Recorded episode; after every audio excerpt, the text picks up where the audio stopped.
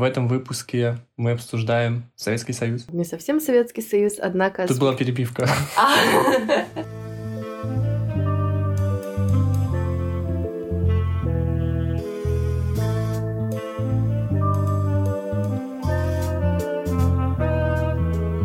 Спектакль Сережа, режиссер, которого мы также множество раз упоминали в прошлом выпуске, Александра Горцуева, который был поставлен по пьесе Юлии Чернявской. Спектакль этот один из самых длинных из тех, что идут вообще в Беларуси. Он идет 4 часа с антрактом. И это спектакль, из которого я бы не хотела выкинуть ни одной сцены. Удивительно, ребята, удивительно. Это просто прошлый выпуск, где я за сокращение, я за уменьшение времени. Я сразу говорю, что я пристрастна, я обожаю этот э, спектакль, я ходила на него Два раза я рекламировала его всем друзьям, знакомым, первым встречным. Я очень хочу отвести на него свою маму, свою бабушку. Я вспомнила, какой я вопрос тебе хотела задать. Твои ожидания, которые были навешаны мной в том числе, оправдались ли они? То я об этом спектакле знал до еще того, как ты сходила, и я все хотел э, на него попасть, но как-то не получалось. И меня больше интересовало это то, как они, как режиссер, организуют э, вот параллель между прошлым и настоящим. И мне вот это было интересно, посмотреть, как именно это будет работать. Поэтому я шел на этот спектакль исключительно ради э, вот этого хода режиссерского, а больше о сути, о проблеме, о какой-то идее я, можно сказать, и ничего не знал. Я тоже шла без ожиданий. Я вообще всегда практически иду на спектакли без каких-либо ожиданий. Я не читаю там аннотации, не смотрю актеров. Могу посмотреть режиссера. Вот это для меня самое важное. Также я как-то очень романтизирую те произведения, действия которых происходят в прошлом. Короче, романтизируем Советский Союз. Давай напрямую говорить уже. Yes. У меня есть оправдание. Я воспитывалась на Денискиных рассказах, и воспитывалась на книжках вот как раз про пионеров, октября, вся эта реальность, я читала о ней, я смотрела на нее в кино. Вот поэтому действительно у меня образ, он очень романтизированный, очень светлый. И действительно, если я включаю практически любой фильм, например, из э, СССР, там особенно 60-х, 70-х, неважно про что, я буду рыдать просто от, ну, от какого-то тепла, который у меня возникает. Я тебя понимаю, потому что у меня эта же романтизация есть, и она основана не только на фильмах и на том, как позиционировали Советский Союз, на воспоминаниях моих родителей, которые рассказывали, что там свои, а, там, 18 поехали, как мама рассказывала, поехали на пароходе в там, турне какое-то там, что там они ездили на практику в выбор. Такую возможность именно путешествия, скажем так, да, который сейчас как будто меньше, и вот эта романтизация происходила. У меня из семьи не шла никакая романтизация, потому что, ну, бабуля моя мне тоже рассказывала про путешествие, но ее путешествие в Грузию, например, закончилось тем, что двух девушек из ее группы выкрали в горах и их больше никто никогда не видел. Да, реально. Она мне рассказала это перед тем, как мы полетели в Грузию как раз-таки. Мы понимаем все то зло и ужас, который принес Советский Союз. Мы рефлексируем это очарование. Алексеевич, спасибо за это. Да, спасибо большое. Время секонд-хенд. Читайте все с удовольствием.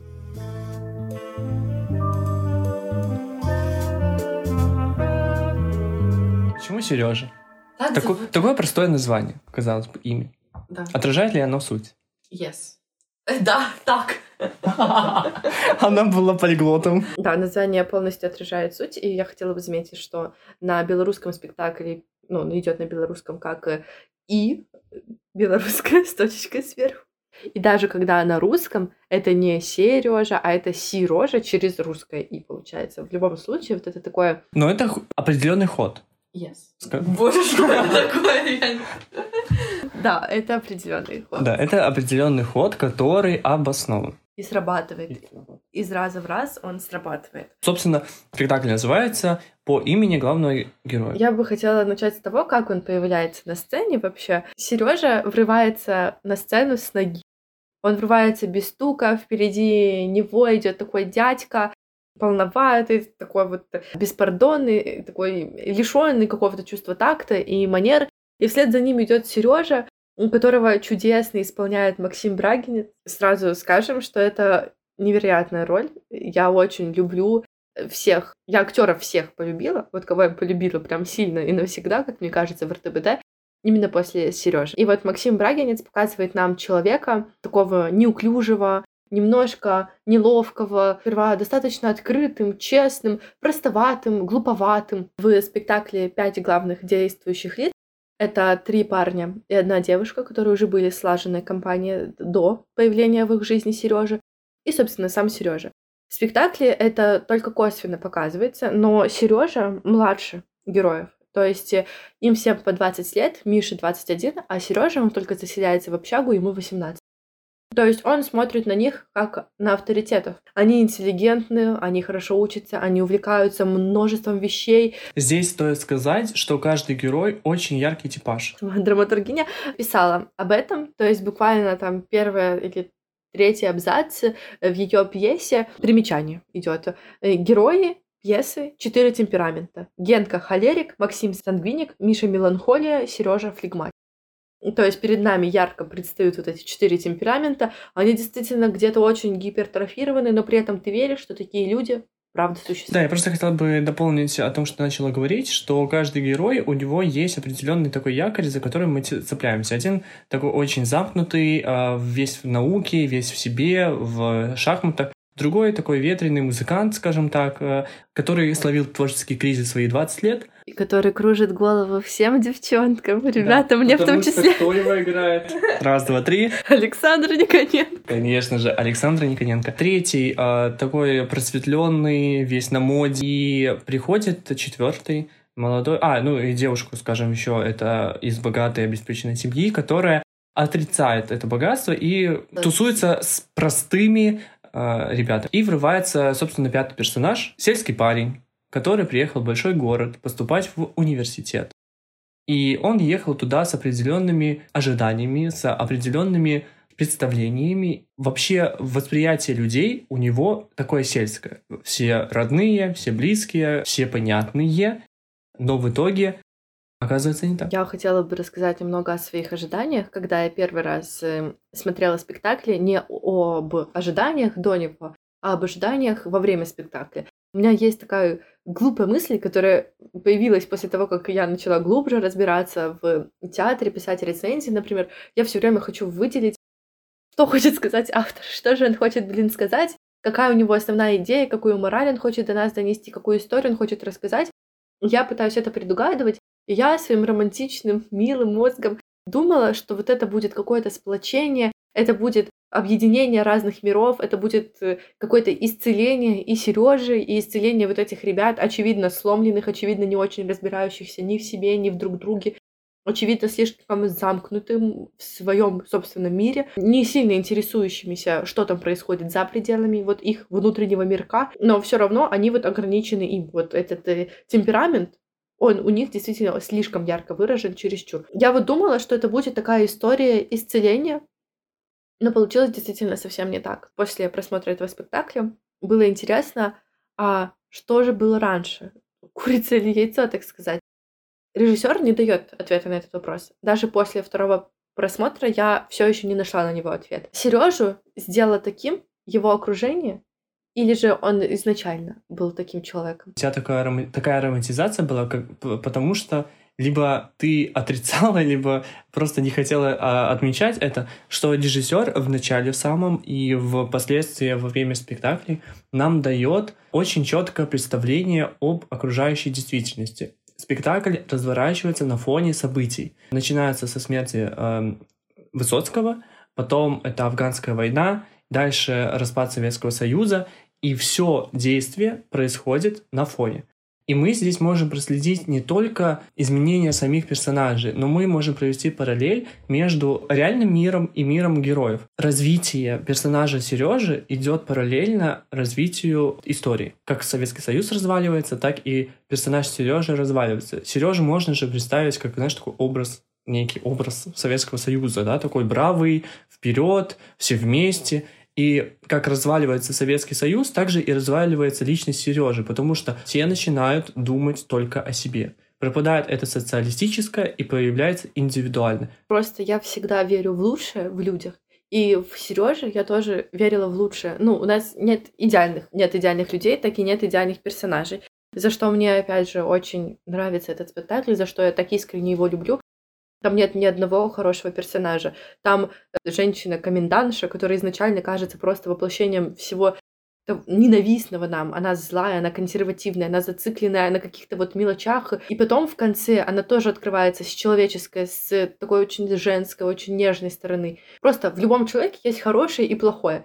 И даже если хорошего меньше, чем плохого, оно все равно есть. Поэтому этот спектакль отнюдь не идеалистический, и сразу стоит отметить, он вообще не идеализирует Советский Союз. Я бы сказала, что он разоблачает те трудности, с которыми сталкивались люди во время этого режима.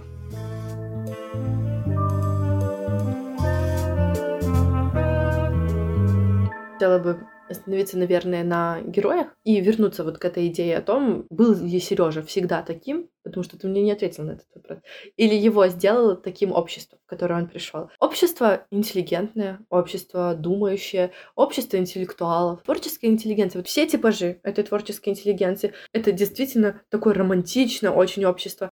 Потом мы закрадываемся в него чуть поглубже, смотрим в него глубже, видим, как это общество относится к инаковости, как оно относится к человеку, который в него не вписывается. Сереже не пожимают руку. Ему пожимает руку только один человек. Вот тут мы как раз по отношению к Сереже в первые минуты знакомства и узнаем лучше остальных персонажей. Макс, которого играет Александр Никоненко. Это вольный музыкант, Почему он пожимает эту руку? Э, потому что в другой руке у Сережи бутылка водки, и он хочет ее забрать. Макс, как мы можем понять, это алкоголик. Он слишком добрый, он слишком светлый для этого мира. Конечно. Дина вообще никого не замечает, кроме объекта своего обожания. Ей смешон этот мальчик, который пришел и тут говорит со своим странным акцентом. И Миша — это шахматист, э, технарь, погруженный в науку, совсем не замечающий Дину, смотрящую на нее влюбленными глазами. Нет, ну почему? Он замечающий, просто по... Делающий вид, что не замечает. Да, по-особенному такой. Он очень зажат в выражении чувств. Сын типичной еврейской мамы, как вот мы представляем ее в стереотипах. Очень хорошая женщина, задушившая сына своей любовью. Вот Миша тоже не подает Сереже руку, как и не подает Генка, это вот философ, мыслитель, который медитирует и покупает фирмовые шмотки. Ему также, как и Дине, только чуть более зло, он смешон. Э, к тому же дядя Сережа там сказал про то, что Высоцкий спился. И у них в деревне таких много, спившихся, собственно. Естественно, Генку это обижает очень, потому что он главный фанат Высоцкого. Вот мы с первых минут буквально видим, как общество хороших людей, действительно хороших, как нам кажется, и какими они есть, скорее всего, на самом деле, не принимает инаковость. И потом мы все больше и больше в этом убеждаемся. Все больше и больше мелких деталей показывает нам, как Сережу отторгает это общество. С ним поступают несправедливо, его отвергают, как его попытки быть дружелюбным, быть любимым, как их раз за разом не замечают. Сережа действительно другой. Одна из самых грустных сцен первой части, на мой взгляд, та сцена, где он хочет отпраздновать свой день рождения, и никто не приходит. Приходит Макс, забывший абсолютно об этом. Он тут же пытается устроить праздник какой-то, но Сереже все это не надо потому что он не видит в этом искренности. И вот здесь я хотел бы а, провести ну, параллель, какие-то много сегодня параллелей будет. А изменилось ли общество сегодня? До сих пор осталось вот такое отношение к людям э, немножко другим по воспитанию, а, отношению к жизни. То есть формируется какая-то группа единомышленников, и если в эту группу единомышленников врывается какой-то такой вот чудной чувак, который, возможно, не вырос на Высоцком и не увлекался кино и шахматами или, или каким-то искусством, то он тоже будет сайдером в этой компании. Что мне тут кажется важным, то, как люди внутри этой группы могут реагировать на этого человека. Понятное дело, чаще всего с ним не о чем поговорить. Им кажется, что, ну, если он не разбирается в искусстве, Зачем он вообще нужен, извините? И есть люди, которые действительно скучны, скажем так, просто потому что вы находитесь в слишком разных полях. Но человек постарше, человек мудрее, человек более опытный, более вежливый, более интеллигентный именно в точке зрения отношения к человеку, он бы был вежлив все равно с Сережей, и не вот так презрительно вежлив, как периодически были остальные герои, а вежлив по-настоящему, просто он бы принимал инаковость. Но тут не стоит забывать, что всем нашим героям 20 лет. Хотела еще на одной важной детали остановиться. Это мова, язык, на котором разговаривают наши герои. Сама писательница Оставила примечание для переводчика. Пьеса написана на русском языке. Студенты, кроме Сережи, должны говорить на чистом белорусском языке. Он, дядя Петя, это вот его дядя, Алла Ивановна, комендант на тросянке. Акцент в пьесе предположительный, можно спокойно его менять, добавлять или сокращать элементы тросянки. Все, кроме Сережи, главные герои, говорят действительно на чистом белорусском языке.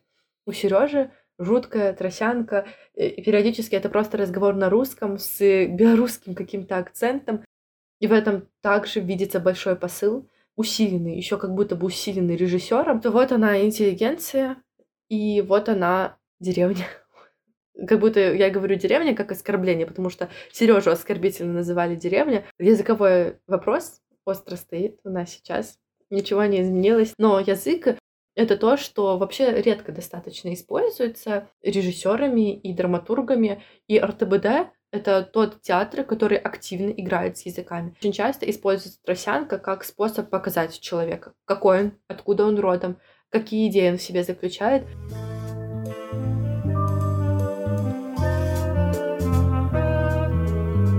Теперь поговорим о сценографии. Мне кажется, что в этом спектакле и упомянутом в прошлом выпуске «Королевы красоты» одни из лучших сценографий с точки зрения их реалистичности и приближенности к реальному, потому что в «Королеве красоты» жанр э, спектакля кухонный боевик, и там реально восстановленная кухня, там работающая плита, на которой жа жарилась яичница, работающий кран с водой. Сережа — это комната общежития, где восстановлены стены с двойной покраской зеленой, висящие плакаты песняров и Высоцкого. Все очень приближено к э, действительности. Да, и я бы сразу хотела немножко перескочить еще в второй акт.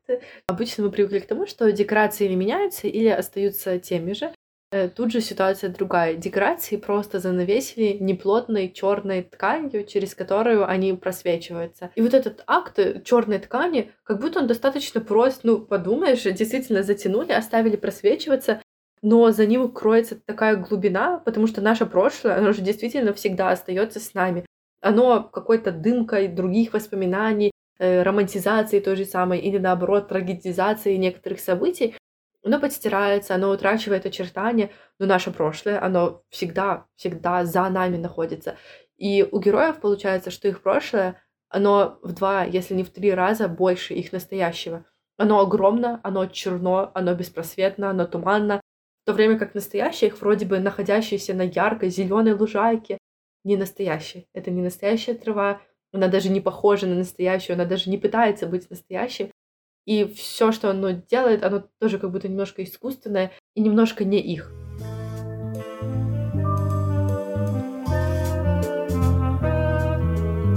Мы уже рассказали вам про Максима Прагинца, который играет главную роль. В первом акте Сереж. Да. Про Александра Никоненко, как же без него, э, который играет Макса. Э, также Дмитрий Давыдович играет Мишу, это еврей, э, который играет в шахматы. И мы говорим про тех, с кем мы видели именно эти спектакли, потому что периодически составы меняются, но вот это то, что есть. И сразу бы хотела заметить, что периодически Мишу играет Артем Курень, э, Дину играет Анна Семеняк. И роли Гены, просветленного философа, Играет э, Максим Коростелев, э, тоже гениально, его кудряшки. Мне кажется, такое точное попадание в образ, потому что он, э, Максим и в жизни такой андеграундный чувак, занимается пленочной э, фотографией, еще не просто пленочной, а широкого формата. Сам проявляет фотографии, то есть вот, вот правда его роль. По моему мнению, все вот именно в составе, который мы видели, идеально подходят на свои роли. Максим действительно, его даже внешние данные, они очень подходят. Это э, и джинсы клеш, в которых он ходит, и в которые он влазил. Это гениальная, смешная сцена, когда он пытается влезть в новые джинсы, которые форцовщик ему приносит. Это все очень ему подходит, и это выглядит невероятно органично. То же самое я хотела сказать про Александра Никоненко. Можешь вырезать это все в моей восторге. Нет, почему? Я согласен про э, Александра, потому что э, это тоже хорошее попадание в типаж. Вот в нем есть э, вот эта харизма э, такого творческого алкоголика. Это легкость, э, непринужденность, способность выкрутиться из любой ситуации. У всех героев кроме Сережи сперва и кроме Генки, у них безумно печальные глаза. Мы за всеми видим драму невероятную. И если в Генке ее нет, будто бы этой драмы из-за какой-то внутренней пустоты, не в том плане, что пустота, которая тебя разрушает, а просто пустоты твоего характера, что у Сережи он просто не задумывается, он не склонен к рефлексии, этот человек. И он не будет к ней склонен еще очень долгий год. И тут мы переходим ко второму составу актеров. Сразу хотела бы сказать, что Александр Никоненко единственный, кто играет Макса и во взрослом, и в молодом возрасте. Но мне очень повезло, и первый раз, когда я смотрела Сережу, роль Максима исполнял Александр Горцуев, собственно, режиссер этого спектакля. И при всей моей любви к Александру Никоненко э, Александр Горцуев исполнил эту роль невероятно. Маленькая деталь, э, когда я была второй раз уже на спектакле, то есть вроде бы подготовленная, настроенная идти критиковать, я так рыдала, что одна моя соседка, женщина, которая сидела снизу меня, повернулась и спросила, девушка, у вас все в порядке? Может, вам выйти? Первый раз, когда я его смотрела, и роль исполнял Александр Горцуев, как режиссер, он чувствовал этого героя, мне кажется, лучше всех. Он не зря выходил именно за него. Это был действительно такой очень печальный э, взрослый человек, который уже сдался, у которого трясутся руки от алкоголизма, который пытается бороться со своей зависимостью, который сдается из раза в раз, но эта борьба, она в нем жива. Перейдем, наверное, к главному герою Сережи, которого исполняет Андрей Добровольский. Достаточно такой клевый каст был проведен между Максимом Брагинцом и вот э, Андреем Добровольским, потому что они оба лысые. ну, первое, что бросается в глаза. И Сережа, он действительно будто бы такой новый русский через 20 лет. Вот он грузный, он ходит в костюмчике, он даже, вот у него походка такая, как будто он властитель мира. Мы помним, кем был этот мальчик всего 30 лет назад или всего 30 минут назад, это не так важно. И его друзья помнят. И эта дружба, дружба-не дружба-насилие, абьюз бесконечный, она проходит с ними через 30 лет. Но они сохраняют свои отношения, злополучные, жуткие отношения, они сохраняют и всех их они держат канатами.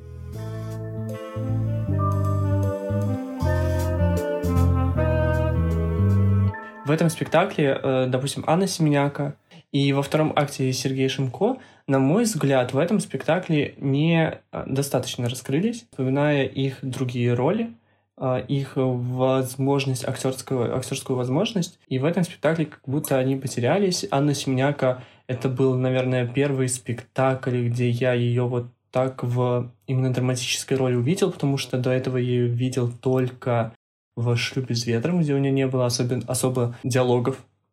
В принципе, там их и нет.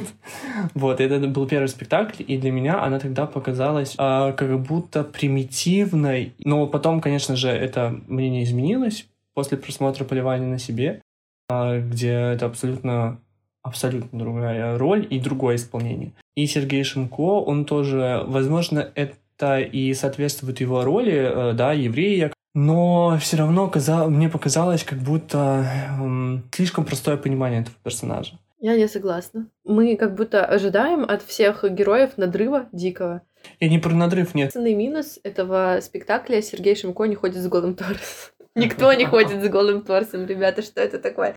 А Анна Семеняка показывает свои потрясающие ноги. Просто во втором акте ее играет Вероника Буслаева, и вот когда ты смотришь ее на ее игру, она даже может сидеть на сцене просто молчать, но ты в этом видишь ту историю, которую нам не рассказывали, но мы ее видим, мы ее понимаем и можем себе додумать, что, через что она прошла. Да, возможно, это основываясь на в предыдущем акте выводы из этого делаем, какой ей пришлось сделать выбор, через что пройти, какие у нее травмы и так далее. Но все равно, даже в том, что она сидит на сцене, мы уже это чувствуем.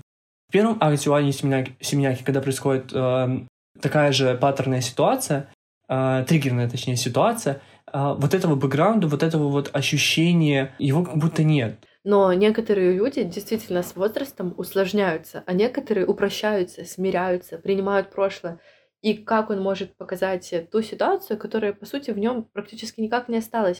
В герое Миши это просто история любви, о которой он рассказал своей жене, рассказывал много, и эта жена, она заменяла ему, действительно заменяла и маму, и возлюбленную. Анна Семеняка же была девочкой взрывной и сумасшедшей. Она залазила на какие-то там верхние этажи общаги э, на своих жутких красных каблуках. Там упоминалось, что она присоединялась то к одному течению, то была хиппи, то была все с какими-то панками, и вот теперь она просто в этой интеллигентной тусовке.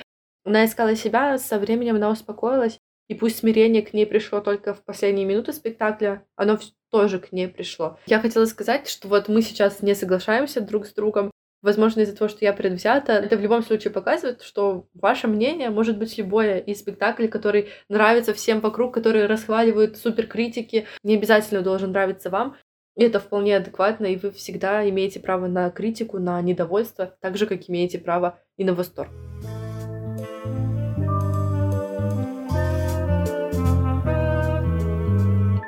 Хотела бы вернуться к сцене, которая переносит нас на 30 лет вперед. Это новогодняя ночь. Анна Семеняка раз за разом просит э, Дмитрия Давидовича пойти смотреть с ней Кача. Она говорит много о чем. Вот это признание в любви без банальных слов «я люблю тебя». Она гов- говорит, пойдем со мной глядеть качек. И он ее спрашивает, прямо сейчас? Он говорит, да, прямо сейчас, ничего страшного, что ночь, что новогодняя ночь, мы должны пойти смотреть на качек, потому что, потому что это значит, что у нас любовь. Она говорит ему, рассказывай мне о физике, о алгебре, о геометрии, о чем угодно, я буду это слушать. И за этим стоит «я люблю тебя». Она не может сказать ему, что она его любит, как и он не может сказать ей, что он любит ее. И мне интересно, как ты думаешь, это о времени, когда люди не так явно показывали свои чувства, или это о характерах? Мне кажется, что это не, никак не относится ко времени. Сегодня есть такое, когда э, прямые слова «я тебя люблю» очень обесцениваются э, из-за общения в социальных сетях, из-за вот этого большого... Ну, раньше не было такого количества знакомств, как сегодня в Тиндерах и там Баду и других приложениях. Раньше такого не было, и тогда эти слова много чего значили. Сейчас, сегодня, слова «я тебя люблю», для, для кого-то они реально много чего значат, но для большинства мне кажется, что и они как будто потеряли тот сак сакральный смысл, который э, был раньше сцена, что вот я говорю, что это гениально, это гениально написано, безусловно. Я почитала пьесу. Режиссер не отошел от нее практически нисколько, но это еще и гениальность исполнения. Вот просто тебе не очень понравилась она Семьяка в этой роли, но мне кажется, что она исполнила ее действительно очень здорово. Ну, это опять же про восприятие мы тут говорим. Это же я читала пьесу после просмотра. Yes. Так, э, а это не говорит ли о том, что, читая пьесу, ты воспроизводила персонажей спектакля? Конечно, да. Если бы ты ее почитала до, то, возможно, у тебя было бы другое а, потом отношение к спектаклю. Я говорю, никакой объективности. Ребята, вы были предупреждены. А, еще ты сказал про Тиндер, хотела сказать, три тысячи подписчиков, и мы рассказываем кринж свидания из Тиндера. Я на пару скажу еще в дополнение к тем, что есть. Это такой спектакль. Это, это цирк даже, я бы сказала.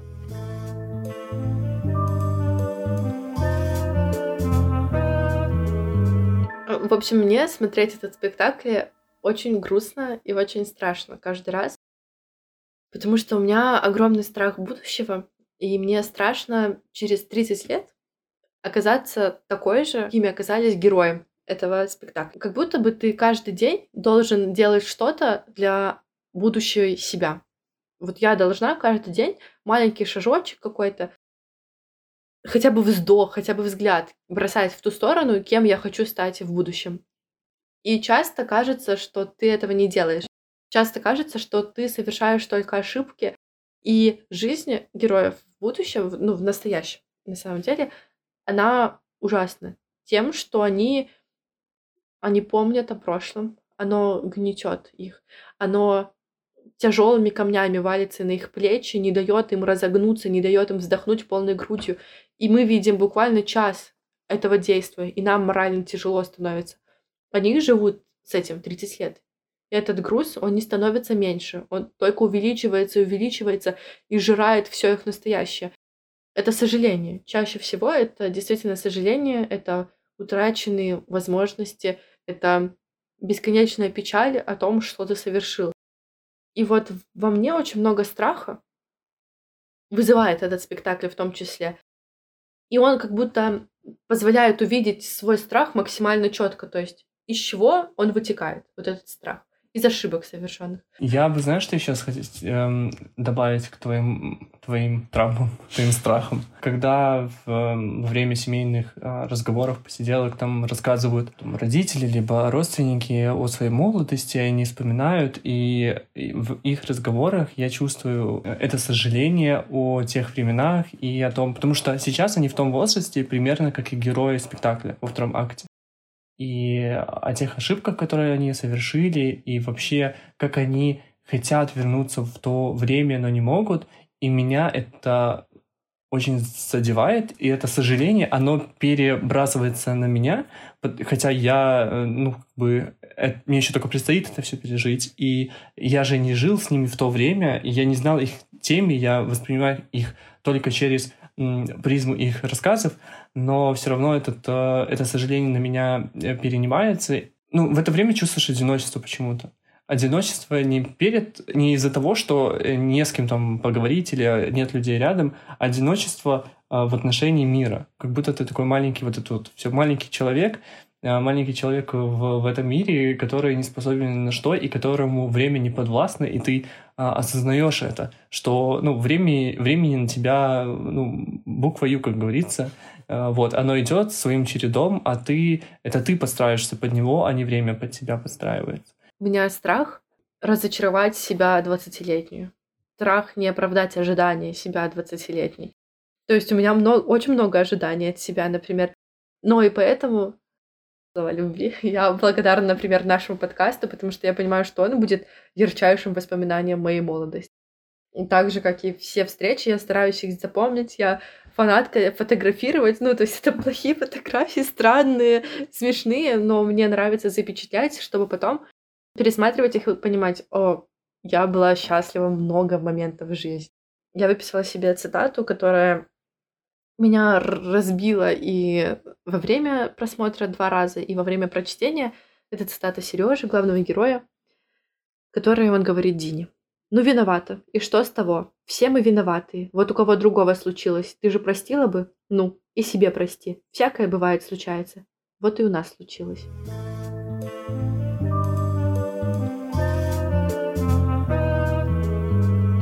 В этом выпуске уже говорили о том, что все персонажи в спектакле, они не однобокие, а максимально разноплановые. Здесь, знаешь, э, на мой взгляд, показан просто обычный человек, ведь в жизни люди такие же. Нет э, человека, который все время говорит только правильные вещи, э, нужные слова, завтра ну, не совершает каких-то плохих поступков. То Сережа — это тот человек, который не то чтобы его изменило общество. Мне кажется, его изменило просто время и воспитание. Ну, как воспитывать, что нужно идти там в э, там вперед, выбиваться в люди. Ну, какое насильское воспитание? Примерно такое. И здесь просто работают эти установки. И когда у тебя в голове включается этот тумблер, что тебе нужно выбиваться в люди, то тебе уже, то ты уже не обращаешь внимания на все окружающее и на все, что ты делаешь ради того, чтобы пробиться э, в это общество, а какое непонятное общество вот, в какое-то мнимо высшее общество, городское общество. И сказать, что он плохой человек, я не могу так сказать. А кто там хороший человек? А, Гена хороший человек? Нет. А, либо Миша хороший человек, либо Макс хороший человек. Да никто там не хороший человек. Просто в спектакле на передний план выведена история Сережи, ну так глобально выведена история Сережи, и она более такая контрастная, что ли, с первым и со вторым актом. Я хочу зачитать э, последний абзац своей рецензии, которую я написала после второго просмотра. Застаецца надзея на тое, што наступная эпоха, пра якую Александр Харцую яшчэ не паставіў спектакль, будзе лепш. Наступнае пакаленне будзе смялей, мы будзем больш сумленнымі. Вось і ўсё, што засталося, надзея. Але па цяперашніх часах яе дастаткова, хіба не? Осталась ли у тебя надежда после этого спектакля? Надежда. Мой компас земной. Нет, знаешь, у меня нет надежды, что наше поколение будет как-то лучше. наше поколение уже столько совершило в нашем возрасте, совершило столько ошибок. Я горячо не согласна с вашим последним тезисом, потому что вот они мы. Вот мы сидим, рассказываем о классном спектакле на небольшую аудиторию, но на ту аудиторию, которая нам интересна и которой мы тоже интересны. Мы делаем все, что можем в предложенных условиях, но в наш век суперпродуктивности, сверхуспеха мне кажется, важно периодически просто похвалить себя за то, что вот мы есть сейчас. И что еще хотела сказать, в спектакле нет любви, как будто бы. Потому что никто никого не любит на самом деле, как нам кажется к концу второго акта, к самому его завершению. Мы разочаровались во всех чувствах, которые там были. Но последнее действие, которое возвращает нас снова в прошлое, надо понять, что вот любовь, за нее надо цепляться каждый раз, когда она появляется где-то на горизонте, ее надо уцепиться не чтобы задержать и не отпускать, а чтобы ее запомнить. Просто сохранить вот это у себя в памяти. И мне кажется, это тоже очень важный посыл, который стоило бы почаще применять к жизни. Вот сохранять внутри себя любовь.